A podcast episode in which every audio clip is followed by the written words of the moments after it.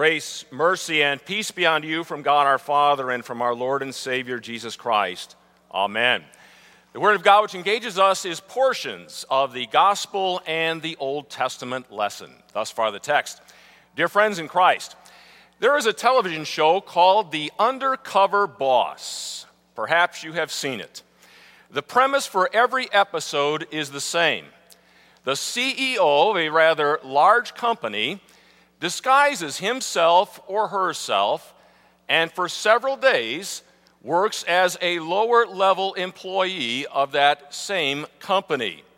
He or she works right alongside the hourly workers doing some of the most menial tasks in the entire company. The key to the whole show is making the CEO not look like the CEO so that he or she is not recognized as such. Well, on this Christ the King Sunday, we can't help but be struck with the fact that Jesus doesn't look much like a king in our gospel lesson, does he? In fact, if you didn't know better, you would never know that this Jesus of Nazareth, who is standing before Pilate being questioned, is actually the King of Kings and the Lord of Lords. You would never know that he is God incarnate. You would never know that he is eternal, never having had a beginning and never will have an end. You will never know that he was there in the beginning with the Father, and through him everything was made that was made. You would never know he is a king because he doesn't look much like a king in our text. He doesn't look very powerful, and he certainly doesn't look very regal. By the time our text for today takes place on Good Friday morning, Jesus has already been arrested. His disciples, by and large, have fled and abandoned him. He has no trained militia to come and fight for him on his behalf. He has already been spat upon by the temple guard. And shortly after our text, Pilate's Roman soldiers will dress him up in a purple robe, and they will fashion a crown of thorns and put it on his head, and they will mock him, saying, Hail, King of the Jews as they bow down in laughter before him. No, he sure doesn't look like much of a king, does he?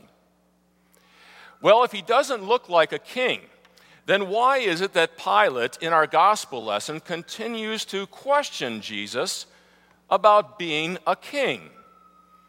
Well, it's because the chief priests, the scribes, and the elders had told Pilate that Jesus claimed to be a king. You see, the chief priests, the scribes, and the elders wanted Jesus out of the picture. They wanted him done away with. They wanted him executed. They couldn't stand the fact that he had claimed to be the Messiah, the one who would come on the clouds of heaven, the one who would be seated at the right hand of power. They thought he was crazy. And worse than that, instead of leading people to God, they thought Jesus was leading people away from God. They wanted him executed.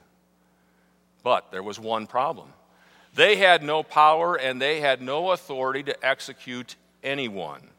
For that, they would need a Roman government official like Pontius Pilate in order to have him executed. And the chief priests, the scribes, and the elders knew full well that Pilate wouldn't want to get himself involved in what he would perceive to be a religious squabble amongst the Jews as to whether Jesus is the Messiah or not. So they came up with something much better, something that he would be interested in. Outside the governor's residence, the chief priests, the scribes, and the elders brought Jesus and said, We have found this man hindering us in paying taxes to Caesar and claiming that he is a king. Now, there's something Pilate would have to be interested in. That's tantamount to a charge of treason. And we know, of course, that the chief priests, the scribes, and the elders were successful in their plan. And a very reluctant Pontius Pilate sentenced Jesus to death by crucifixion. And ironically, as Jesus hung there on that cross dying, there was a sign over his head with the charge that read, Jesus of Nazareth, King of the Jews. Well, if he didn't look like a king standing there before Pontius Pilate, he certainly doesn't look like a king hanging there on the cross, dying. But hang there he did. He hung there for all the times when God's subjects didn't look much like God's subjects either. For the times, for example, when Adam and Eve didn't look like God's subjects, being so easily tempted into sin, for the time when God's people in the Old Testament didn't seem to look much like his subjects either, complaining at his provision for them, and so easily going off and worshiping the false gods of their neighbors. And then, much closer to home, he hung there for the times when we don't appear to be his subjects either at least don't look like it.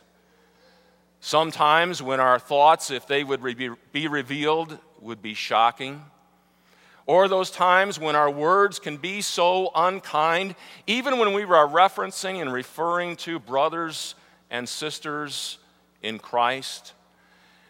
And those times when our actions, though they might seem to be noble, end up to be self serving when all is said and done.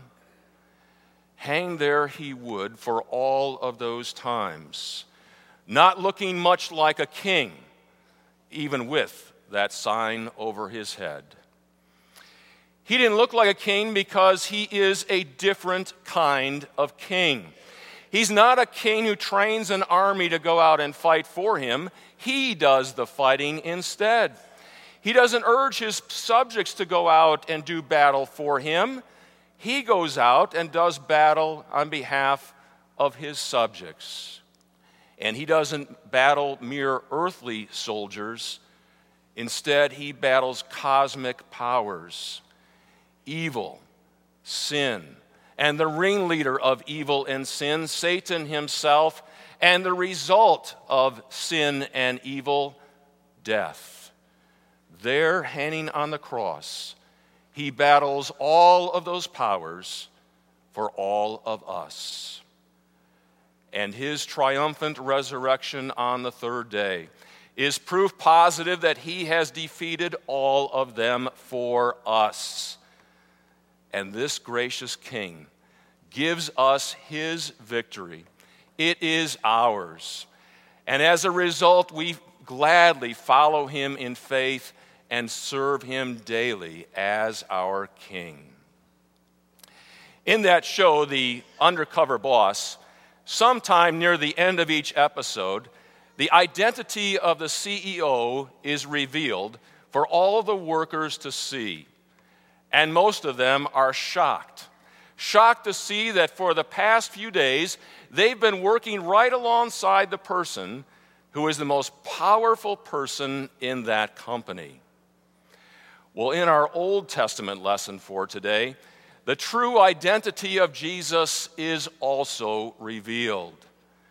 And we are shocked to see that the King of Kings and the Lord of Lords is the same one who walked this earth in our midst, the same one who hung his head and died for all of us on the cross. For in our Old Testament lesson, we are taken into the very courts of heaven. We are taken before the throne of God. And we see Jesus no longer as a humble servant, but as the one coming on the clouds of heaven, the one who is described as one like a son of man, Jesus' favorite way of referring to himself. And we see his coronation taking place there as King of Kings and Lord of Lords. He is presented before the Ancient of Days, the Father in heaven. And either read along or listen to Daniel's description of that coronation. And to him, to Christ, was given dominion and glory and a kingdom that all peoples, nations, and languages should serve him. His dominion is an everlasting dominion which shall not pass away, and his kingdom one that shall not be destroyed. It is this king, seated at the right hand of the Father, the ultimate place of power and authority in all creation, who rules over kings and kingdoms and nations and leaders and uses all of them to accomplish his good purpose. It is this king, seated at the right hand of the Father, who rules his church today in love and compassion. Remember how he assured his disciples and so assured us also when he said in Matthew chapter 28 All authority in heaven and on earth has been given to me. Therefore, go and make disciples of all nations, baptizing them in the name of the Father and of the Son and of the Holy Spirit, and teaching them to observe all that I have commanded you. And lo, I am with you always, even to the end of the age. It is this King, seated at the right hand of the Father, who will come again not humble as he came the first time, but in all power and glory and might. And all of humanity will be assembled before him to stand ready for judgment, and the books will be opened. But fear not, for your name is written in the book of life. And it is this King, seated at the right hand of the Father, with whom we will spend the rest of eternity, serving him in the new heaven and the new earth that is promised to all of us. And it is to this King, seated at the right hand of the Father, that we give all glory, honor, praise, and thanksgiving. Amen. And now may the peace of God that passes all understanding guard our hearts and our minds in this one true faith unto life everlasting. Amen.